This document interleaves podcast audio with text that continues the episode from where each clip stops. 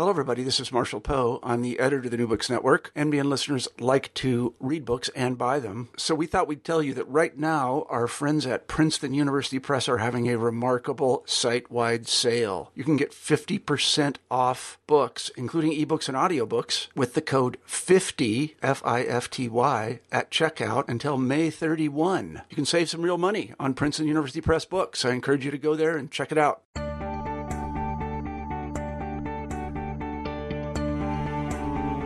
Hello, this is Christopher Bandini, one of the hosts of New Books in Psychoanalysis. And today I will be here with uh, Professor Irwin Hirsch, who will be speaking about his book, uh, The Interpersonal Tradition, The Origins of Psychoanalytic Subjectivity. Dr. Hirsch is a distinguished ver- ver- visiting faculty at the William Alanson White Institute, faculty supervisor and former director of the Manhattan Institute for Psychoanalysis, adjunct clinical professor of psychology and supervisor, postdoctoral program in psychotherapy and psychoanalysis, New York University, editorial board, contemporary psychoanalysis, psychoanalytic dialogues and psychoanalytic perspectives, author of 75 psychoanalytic articles, chapters. It's up, to, it's up to 80. Up to 80. Okay. Okay. Stand corrected. chapters and reviews and the 2008 Goethe Award winning book, Coasting in the Countertransference, Conflicts of Self-Interest Between Analyst and Patient. Uh, it's published by Routledge. And more recently, uh, the book we'll be talking about, The Interpersonal Tradition, The Origins of Psychoanalytic Subjectivity, also by Routledge in Press's volume one of a two volume book co-edited with Donnel Stern, the interpersonal perspective and psychoanalysis self-selected papers, uh, also on Routledge. Uh, just a note of self-disclosure. Uh, usually I don't know the authors that I'm talking to, but I've known Irwin for many years. I, I am a graduate of the Manhattan Institute that Irwin founded, and uh, Irwin was my supervisor. Uh, so uh, it'll be a little bit of a different slant today. So welcome, Irwin.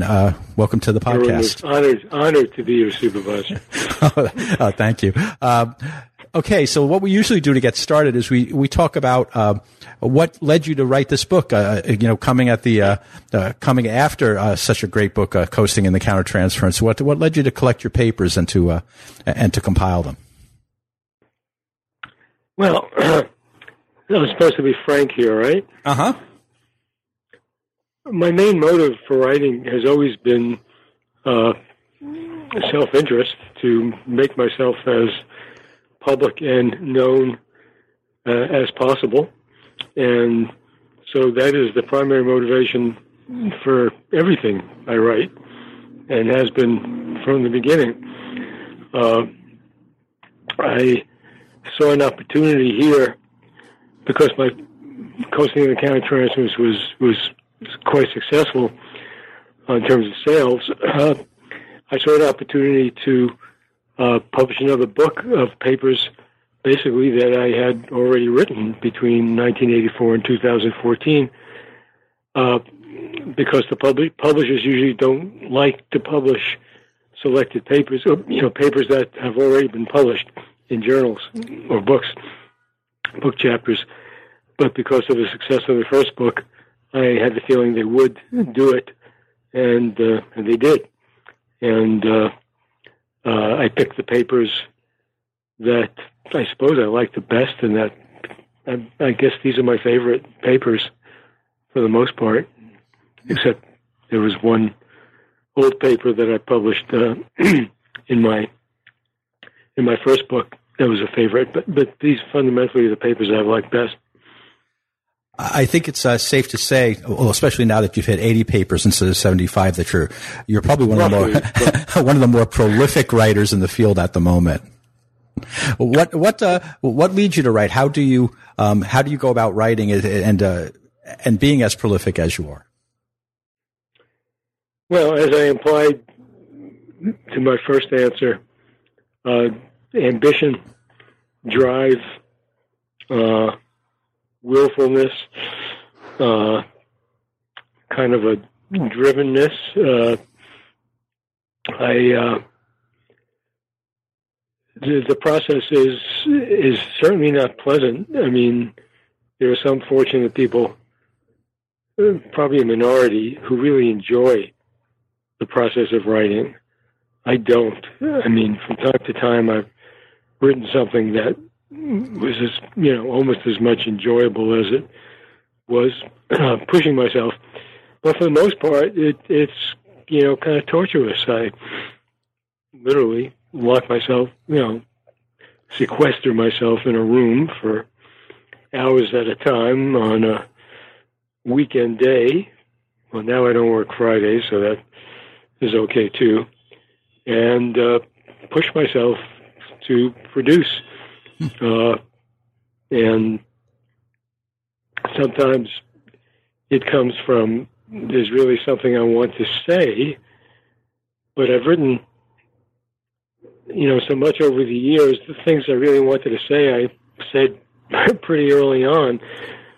So, in, in current times, most of the writing I do is by invitation. You know, journal. I, I, I, I have a paper to present at a conference, and I have to write something for that, or a journal might request, or a book, you know, might request a paper. Uh, there are very few papers I write now that come from, oh boy, I want to write about this. But I, but I practically never fail to take the opportunity to respond to an invitation to write because, as I said, I like very much seeing my name in print. So we could say it's a it, it's a you're compelled by a healthy narcissism. Well, the, whether it's healthy or not is up to the uh, maybe not so healthy. the listener. up to the listener. Uh, uh, I, I, I, like I like that I've done this, uh, and I've never expected to do this either. Yeah. I never expected to write.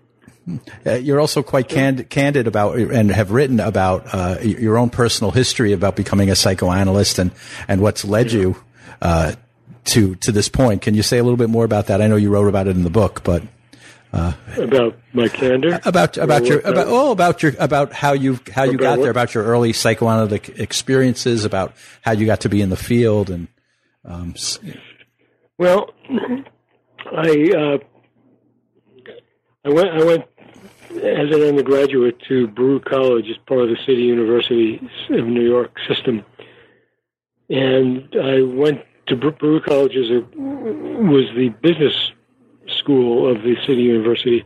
And, uh, you know, I, I had ambitions to be an accountant, basically because the only college graduate in my parents' generation was an accountant, and he by far made more money than anybody else on either side of my family. So it seemed like a smart thing to do. But alas, the only D I ever got in college was in the first accounting course.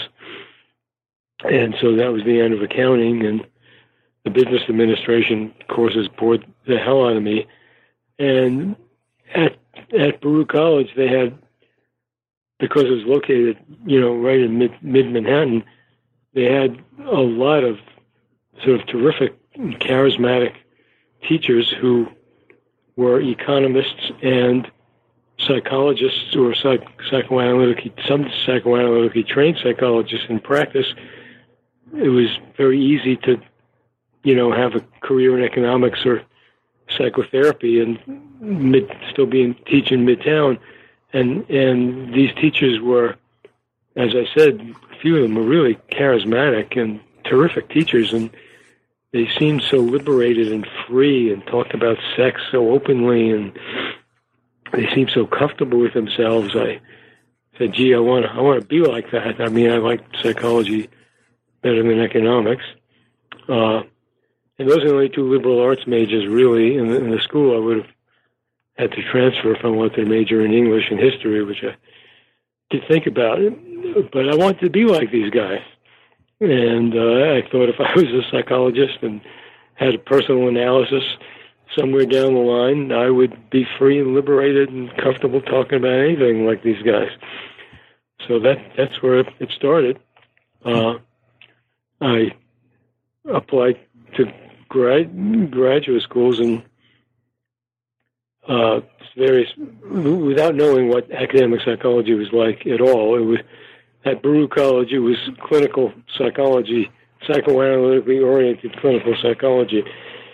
Uh, academic psychology throughout the country is research in uh, very, very behavioral and uh, biological and zoological things. So I I went to the University of Maryland. It's the only place I got into. My grades were not, you know, I was never an outstanding student, uh, and uh, it was like total shock. I thought I was in the Department of Zoology or Biology, and it was miserable for the first two years, and almost quit a whole bunch of times, but it was I didn't know what else I was going to do. It was during the Vietnam era, and I sure as hell didn't want to get drafted and go to Vietnam. So I stayed there with a student deferment and got as much clinical experience as I could get working in the Veterans Administration Clinic in Washington D.C., which was on the site of the Vietnam Memorial, coincidentally. Uh, and uh, there were some very good supervisors there who were analytic in orientation, and uh, you know I got really into it, and uh, yeah, and, and so and and and and I, I should add, uh, I did amazingly well in at the University of Maryland in the doctoral exams, in spite of hating most of the material. So I was really proud of that. And, and so there you are. I, I, I felt behind. I, wanted to come back to New York. And I, I felt behind uh, psychoanalytically to most of the young, you know, people my who were peers in New York because they had gone to programs like NYU or Adelphi or City University that had very psychoanalytic doctoral programs, and they had a tremendous advantage over me. So I took a two-year postdoctoral fellowship at Albert Einstein College of Medicine, where almost everybody was interested in psychoanalysis, and it was a wonderful experience. And uh, and then after that, uh, I started in the NYU postdoctoral program. Uh, and uh, was where were you introduced to interpersonal thinking?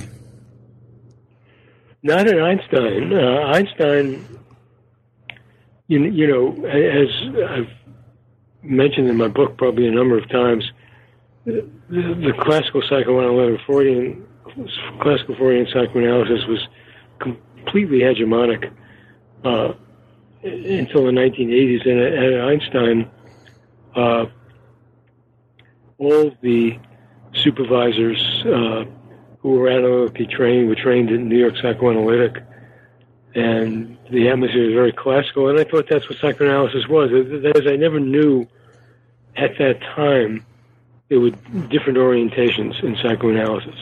Psychoanalysis was Freudian, was classical Freudian psychoanalysis, uh, and uh, I didn't really understand the difference until toward the end of my two year postdoctoral fellowship. I began analysis myself. And the my analyst, quite coincidentally, really, turned out, you know, to be from the White Institute.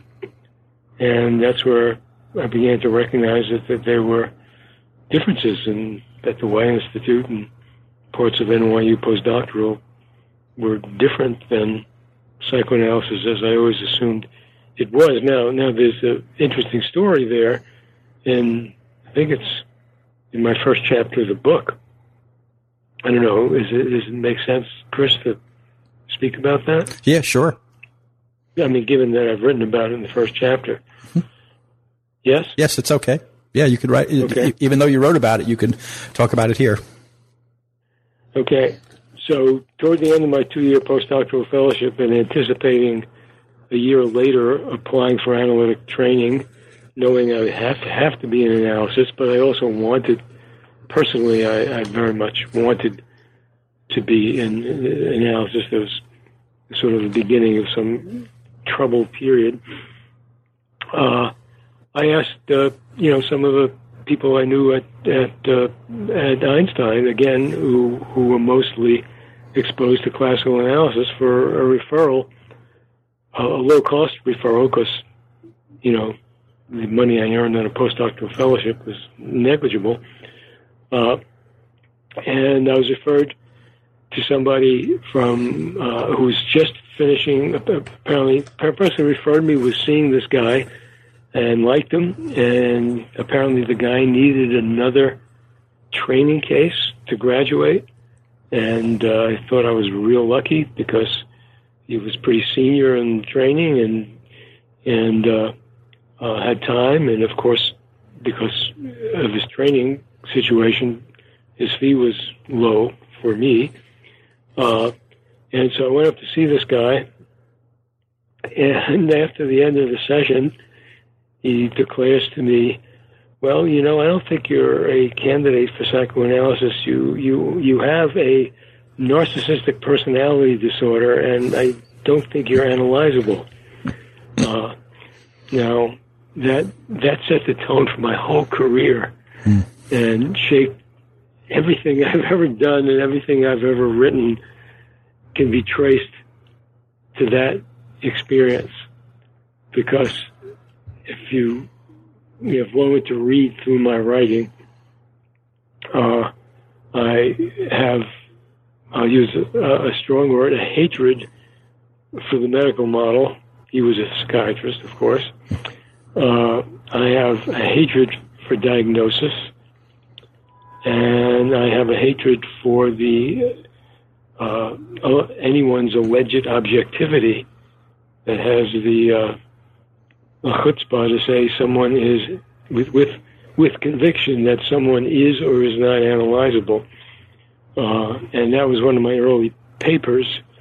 Was based on uh, 1984 paper on on the issue of analyzability. Still one of my favorite papers. Mm-hmm. Uh, published in published in the American Journal of Psychoanalysis and, and in my book in in, in this book. I think it's the first chapter. Uh, uh, as you can see, it sort of set the tone for everything I've ever written and everything I've ever taught. So, just to finish the story, uh, I I thought at the moment my career as a psychoanalyst was over. If I'm not analyzable, how the hell am I going to get into an analytic institute? Uh, but I got another referral, and it was quite coincidental that it was not to a classical analyst, but to the person I mentioned who was at the time a graduate of, of White Institute. And I went to see him, and he said, uh, sure, he'd be happy to see me. I was jumping to his lap. I, I, uh, I'm so incredibly grateful. Uh, and of course, he was interpersonally trained, and I became exposed and that motivated me to you know read some about that perspective, which I had, didn't even know existed. And I identified with the way he worked quite a bit. And there you are. Uh, there were certainly uh, several threads that run through uh, the different articles, even though they're from different time periods and you know through your entire career. Uh, and I want to get to as many of them as I as I can. Uh, but certainly uh, one is the idea that uh, interpersonal theory was uh, was there at a time that was, when it wasn't recognized, and that it took years for yeah. the field to catch up. So I just wanted to ask yeah. you about that. Well, it begins, you know, as you know. I mean, Sullivan had some. I'm sorry, Ferenczi had some influence on Sullivan, uh, largely through Ferenczi's analysis of brief analysis of Clara Thompson who was Sullivan's closest colleague. But it begins with Sullivan in the late 30s and, and through the 40s. Uh, and uh, it didn't uh, become integrated at all into the broader body of psychoanalysis. I mean, Sullivan was in Washington, so there was some influence in Washington. Sullivan's specialty was really working psychoanalytically with schizophrenic patients. And so, you know, in Washington, that sort of bred Frieda Fromm-Reichmann and Harold Searles. Uh, and they uh, established the institute in New York at, uh, at, at William Alanson White. Uh, and a number of graduates of William Alanson White were the founders of the NYU postdoctoral program. Uh, and pretty much that was it uh, for, for interpersonal psych, the exposure of interpersonal psychoanalysis uh, nobody outside of Washington, maybe a little bit in Baltimore because it's so close to Washington, and New York, it was completely irrelevant. Uh, and, you know, they published their own journals. First, there was a journal called Psychiatry, which was published in Washington. And then uh, Contemporary Psychoanalysis started, which is the journal of the, of the White Institute. Uh, and nobody outside of that small group ever read those journals. And the uh, people who identify as interpersonalists saw themselves as a, uh, a rebellious lot uh, and took some pride in being non-mainstream um, and iconoclastic. And so basically, most of them didn't read any literature outside of those two journals, and the two coexisted with one very hegemonic in position and one very minuscule minority. And that really persisted until the early 1980s. You know, there were, I mean, at Adelphi postdoctoral program, which I also taught at uh, uh, for a number of years, had some people who were a number of people actually who were interpersonally trained, and then we started the Manhattan Institute in 1981. I, I was one of seven founders who graduates of the interpersonal track at NYU. You know, with an emphasis on interpersonal psychoanalysis, but it wasn't. Uh, and, I, and we started it because interpersonal psychoanalysis. There was no institute that was interpersonally oriented that also accepted social workers at right. the time. And we thought there was a tremendous market for social workers who wanted psychoanalytic training and who were interpersonally oriented or bent. Uh, uh, and that was in 1981. Uh, in 1983, Greenberg and Mitchell wrote their classic book, which is, you know, the most important book of, I don't know, last hundred years, 75 years. I don't know what to rank it with, but it's the most important book, and certainly in modern times, I believe, where uh, they uh, coined the term relational and distinguished uh, drive process theory from relational conflict model, and, and interpersonal psychoanalysis was chief among uh, the strongest voice in what they call relational. I mean, they they found they they, they found other points of view that they felt were incompatible with classical psychoanalysis and much more compatible with interpersonal psychoanalysis. Uh, that is the absence of drive theory. And so they put together under a relational umbrella, object relations theory, self psychology, etc. And the rest, the rest is history. But I've always argued that the interpersonal tradition was the most was had the strongest voice uh, under the relational umbrella, and certainly for Greenberg and Mitchell, who are both graduates of the White Institute. Uh, I don't know. I forget what your question was. I, I may have veered far away from it. No, I, I think I think you answered it. Uh, uh, basically about the interpersonal tradition and and where and it not being recognized oh. up, up, to a certain point. Yeah. Uh, so after Greenberg and Mitchell's article, uh, not our book, the book became so popular and such a seminal piece of work, and just brilliant, I believe. Uh, and people knew about interpersonal psychoanalysis, uh, and it became sort of more more accepted into the larger body of psychoanalysis. Now, of course, many people identify themselves as relational. If it's a whole, I don't know. Should I go there? Yeah, sure. Mm-hmm. I mean, that's a whole other thing I've written a great deal about. Uh, at at at NYU postdoctoral, uh, the interpersonal the interpersonal track uh, did not want to integrate. Well, at first they did integrate Steve Mitchell and a few others into the interpersonal track in NYU, uh, but they the senior people who, in retrospect, a number of them were fools, real fools, thought there was too much that was alien to interpersonal psychoanalysis. They thought the language was too Freudian or some of the object relations concepts were not compatible. And I agree that some of them are not compatible, but there was enough that was compatible that those idiots never should have cast out Steve Mitchell and a few of his colleagues, and they basically very rudely uh, and, and insultingly berated them, and then they walked out and formed the interpersonal track and said, "Screw you" to the interpersonal track, and the interpersonal and the relational track. I say they formed the relational track at NYU, and uh, you know, a few years later, Steve Mitchell and others started Psychoanalytic Dialogues, a journal of relational perspectives.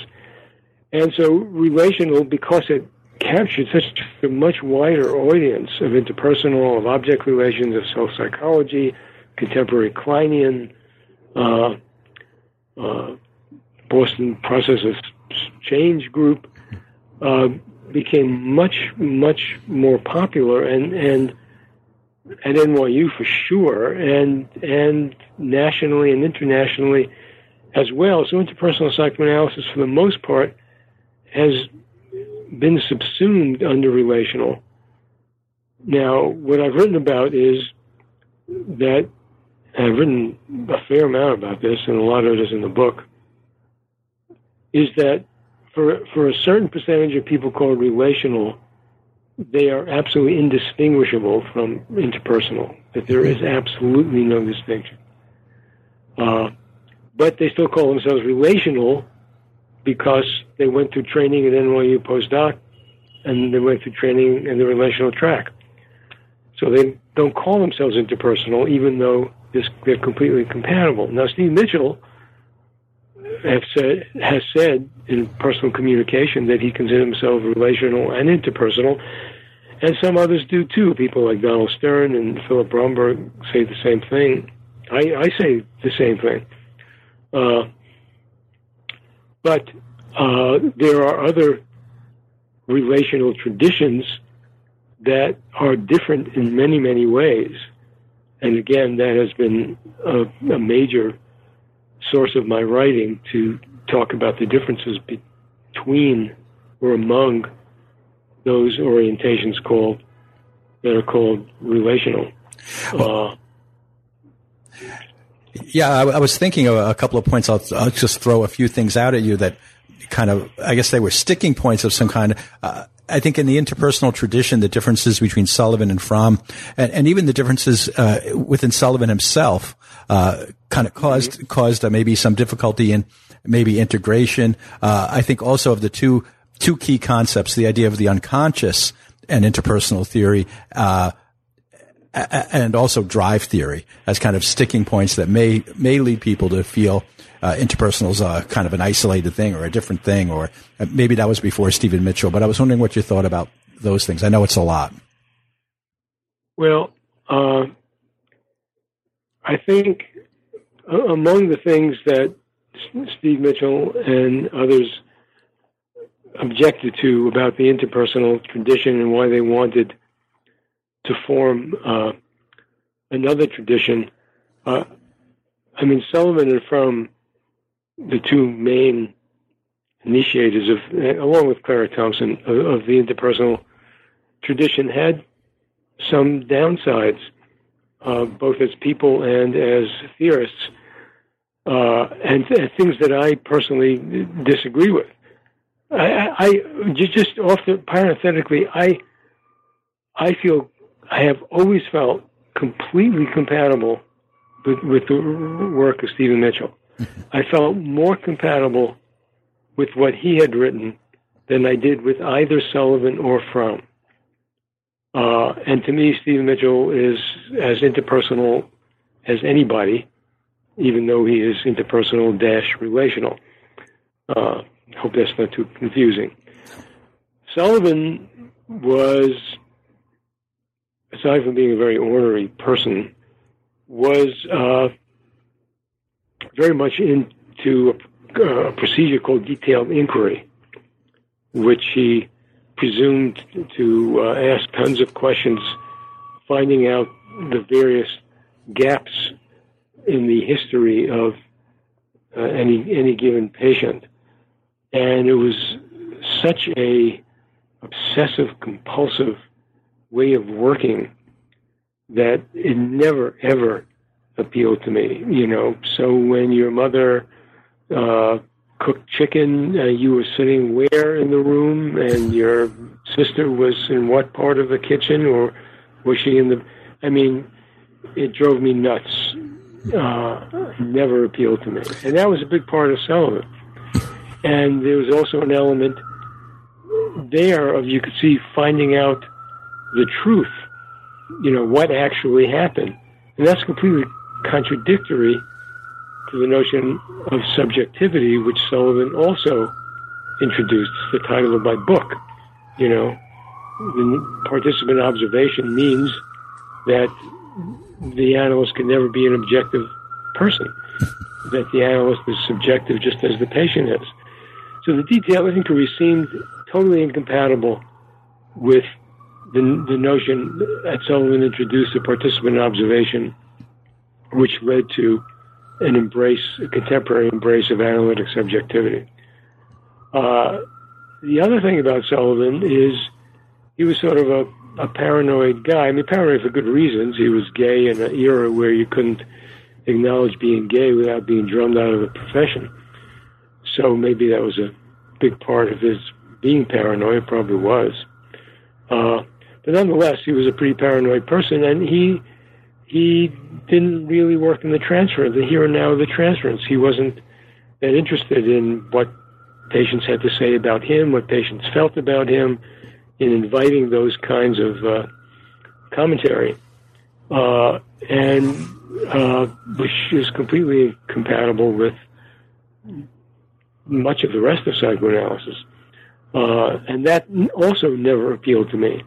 Now, Erich Fromm did address transference quite a bit uh, and did use his countertransference, contrary to Sullivan, very actively in helping him understand patients and make observations about patients and ask questions to patients. But Fromm was an ornery character in a very different way. He was very confrontational and challenging. And in that context could be very, very harsh.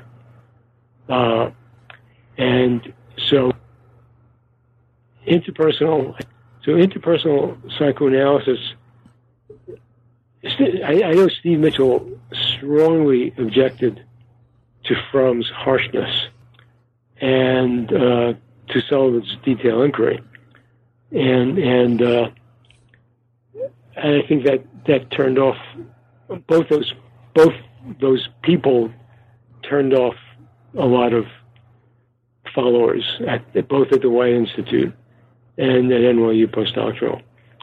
Not that there isn't remnants of that. I mean, Fromm did have an influence on me through Erwin Singer, who was Fromm's major translator and student. And so I tend to be somewhat challenging, but hopefully I'm nowhere as nearly as harsh in my challenges as Fromm was and as some of the some of my teachers at NYU and, and were. Mm. I certainly don't do detail inquiry. That, that's where I might differ from you as another, as a fellow interpersonalist. I, I do find it useful. Um, and so interpersonalists don't all work the same way. That's for sure. That's for sure. Uh, and just as there are tremendous differences among people who call themselves relational, you're quite right.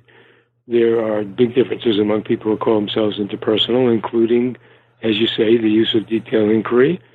Uh, I don't think there are that many people who are as harshly confrontational and challenging as Fromm was and Erwin Singer was. Mm-hmm.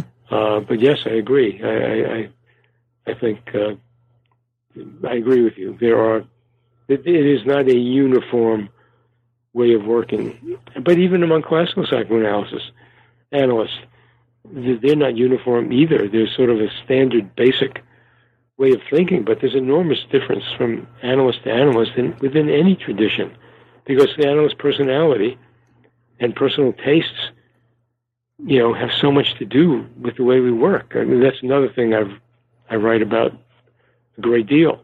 I mean, perhaps you find detail inquiry you like it. I don't like it. Mm-hmm. So you're influenced one way, I'm influenced another way. Uh, uh, now, to kind of move on a little bit, you've also written, you've, you've taken Sullivan's term participant observer and turned it around. Uh, and you really talk about your own feelings, I think really taking, uh, after one of your major influences that, that you mentioned, Harold Searles, uh, the, your feelings in the room and, and you speak about what it is to feel countertransference love. And a lot of the articles are about your feelings being with patients and, and how you grapple with that and how you, how you use it. So I'd like to hear yeah, more about that. Yeah. I, I mean, I think that's become absolutely integrated into contemporary psychoanalysis and even among many classical psychoanalysts. That is the, the use of one's countertransference, or you could say, in the broader sense, the use of one's subjectivity is absolutely central to almost all contemporary psychoanalysis. Uh, I think I think that starts with with Erich Fromm. Uh, maybe it starts with Ferenczi, but I think it starts with Erich Fromm. Uh, and uh, Searles, I mean, in that regard, although very influenced by Sullivan, Searles was very different than Sullivan. Uh, and Searles was probably a much bigger influence on me than Sullivan. Uh, you know, after, after my postdoctoral fellowship and somewhat simultaneous with my analytic training at NYU postdoctoral, I worked in the day hospital at Hillside Hospital, which is a psychiatric part of Long Island Jewish Hospital. And when, at the time, it, when it started, it was considered, or they wanted it to be the Menninger of the East, which meant, which means a, a, a, a inpatient and day hospital that works is committed to working psychoanalytically with seriously disturbed patients. Uh, and that was the population uh, in the day hospital where I worked. Uh, you had people there five days a week from nine to four. They had either come directly because of a psychotic break or psychotic depression or uh, a suicide attempt, many suicide attempts, or they came from the inpatient unit uh, for those same reasons. And so they were they were not quite the population that Searles worked with. They were not chronic schizophrenics.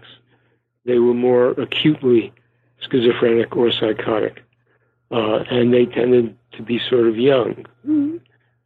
Early 20s, with early 20s would probably be the average. Uh, and uh, I worked psychoanalytically, and that was the ethos of this hospital and of the day hospital. Uh, the head of the day hospital was trained in Menninger's. The head of the hospital was trained in Menninger's. And I read every word that Searles wrote at the time uh, and had a couple of, a few of us hired him for some weekend seminars down the line as well. So got to know him a little bit. Uh, and uh, his way of working, I mean, I never quite embraced all of his way of working because he was much more radically, outrageously self-disclosing, you know, than I've ever been. But in terms of using this countertransference to work with severely disturbed patients, but really to work with everybody, uh, became very much a part of uh, the way I think and the way I work. And using one's countertransference does not mean self disclosing one's feelings, it just means using one's feelings to make observations and ask questions. Uh, so Searles, you could, I mean, for so much of what I write, I think one can hear the voice of, of, of Searles. Uh, and the, the other thing, the other thing, of course, I, I, I maybe you're going to ask me about this anyway. Hmm. What I like most about Sullivan, aside from his, in a sense, discovery that psychoanalysis is an objective co-participant situation, was the absence of hierarchy, the relative absence of hierarchy, for personal reasons, because my own personal life, my own family. I am extremely sensitive to hierarchy. And we are all more simply human than otherwise is a clarion call, as is Heinrich Racker. The psychoanalytic relationship is not one between a well a well analyst and a sick patient. Uh, that that that is at the heart of everything, every way I think and everything I do, and that uh, Sullivan Sullivan knew how screwed up he was, and he knew he was as crazy or crazier than many of his patients, and as flawed as a human being as many of his patients, and that's very much how I feel and have always felt. And the absence of hierarchy implicit in thinking that way, and Searles very, very much made clear that he felt that way, uh, is is as pivotal as anything else in the way I think and work and what I've written about. Uh, which does lead me to another key point that you write about, which is the uh, the different ways that the interpersonalist sees the patient, which is different from uh, earlier models, classical models, or developmental arrest models. The idea that, and you often use the word that the the patient isn't a baby and is rather an adult. Yeah, I I think uh, the big the biggest difference between object relations, you know, Winnicottian middle school object relations theory, self psychology, and interpersonal, and all three of them are you know very central under the relational umbrella. The biggest difference is the view of the, view of deficiency uh, that uh, that people or many people have had not good enough mothering or insufficient empathic parenting, and therefore have never grown or developed sufficiently and are really seen as suffering from a deficiency disease and really seen as arrested uh, as sort of figuratively children never developed beyond that. Uh, whereas I see, uh, I, I, see that as as condescending. Uh, I see it as a distinctly hierarchical model, where it is assumed that the analyst is a, an adult, is is sufficient rather than deficient, and in a hierarchical way sort of reparents the undeveloped child patient. Uh, and parent-child relationship is a is a hierarchical relationship. We are all more simply human than otherwise is anything but a hierarchical relationship. Uh, so I think I and many people identify as interpersonal, and many other people identify as relational as well, see all all of us as having, and using Bromberg, Philip Bromberg's terms, self states. So all of us have some regressive self states. Some of us have all have baby, immature self states. Uh, obviously, some of us more than others. But we are adults and we are formed. We are not deficient. We have formed a character structure based on our life experience that is a distinct character structure that is adaptive to whatever our life experience has been. Uh, and that is a strength as opposed to a deficiency. Searles saw his crazy, crazy hospitalized patients as strong, stronger than him, because in the context of very bad life experience, they found a way to adapt and not die or kill themselves. Uh, and that is not a deficiency. That is the best adaptation that was possible under the circumstances. Uh, so, being as sensitive to hierarchy as I am, and I'm sensitive because of my own personal family reasons, uh, family origin reasons, uh, I have always been extremely critical of that point of view. Uh, and in fact, the next article that is coming out, the next article of mine that's coming out is in, in Psychoanalytic Dialogues is a discussion of, of two other papers where what I just said is sort of the centerpiece of my whole discussion, making those distinctions between interpersonal and traditional object relational and self psychological points of view. And you really feel that the uh, the field is march is really heading towards a, a two person psychology if it isn't already there.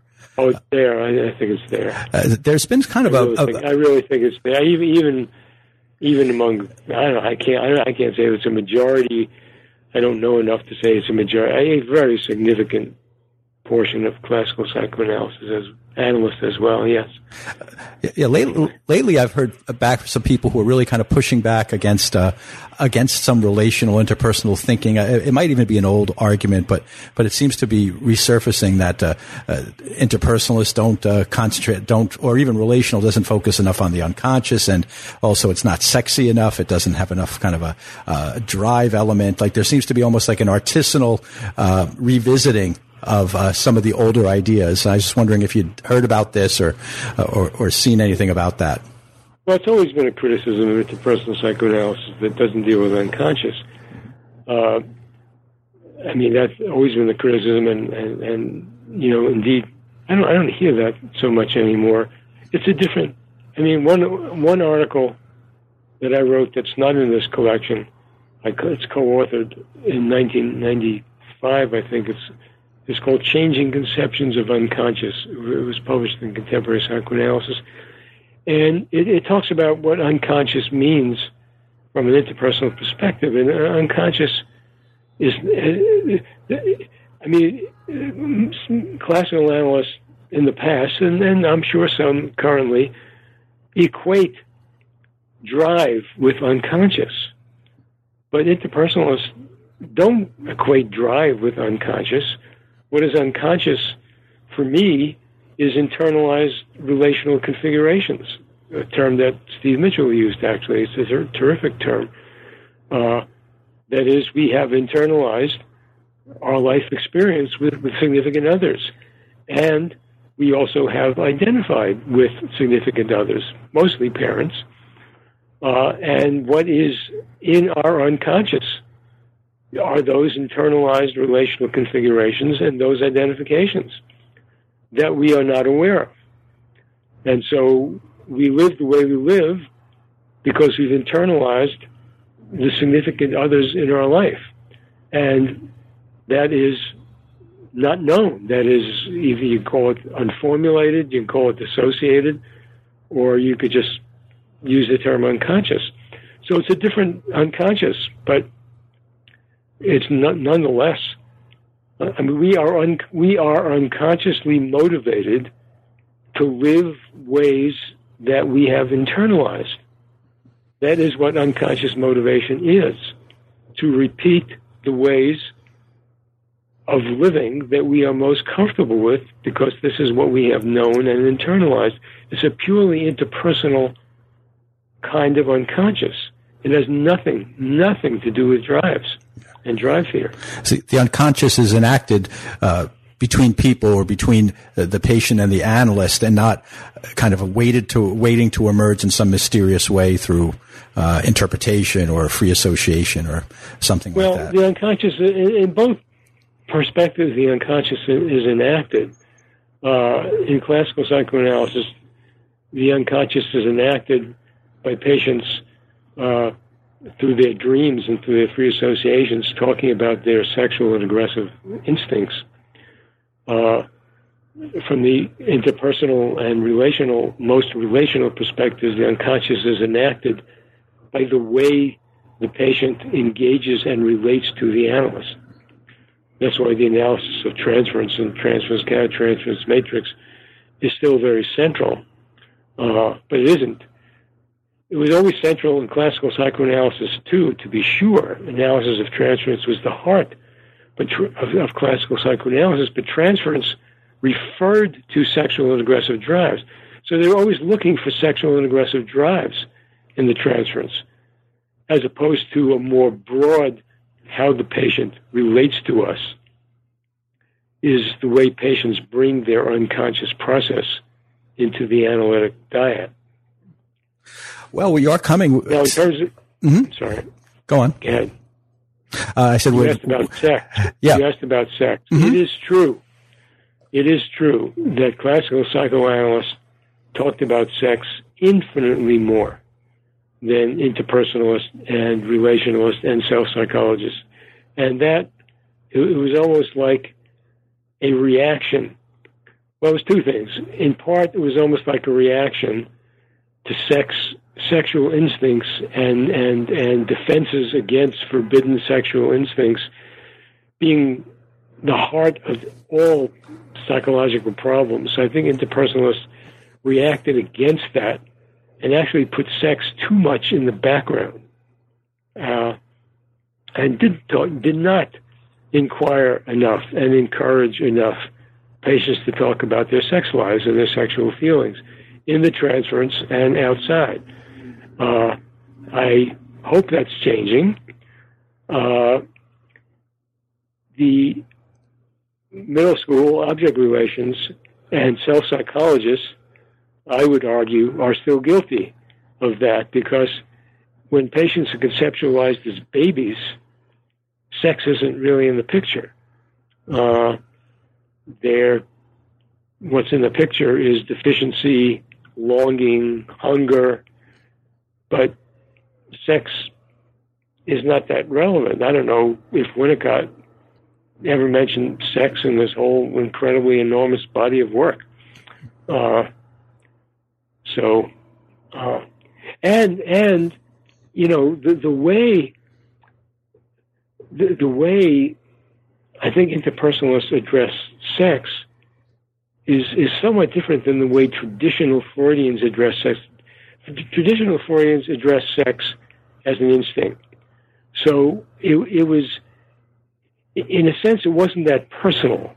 That is, the, the patient allegedly had sexual feelings toward the analyst, either overt or or repressed. But it was a given, the, the assumption that the analyst, I mean, the, the patient could be 19 years old and gorgeous, and the analyst could be uh, older than me in his 80s, decrepit, um, and the patient is still allegedly was going to have sexual feelings toward this analyst. You know, absurd, completely absurd uh, because sex was an instinct. It wasn't based on the person of the patient and the person of the analyst. Uh, and and so, in a way, it was safer to talk about sex because it was instinctual and not personal. And number two, it was really safe because the analyst allegedly never had sexual feelings toward their patients because the analyst was objective and the analyst was well analyzed, and ergo would not have sexual feelings toward their patients.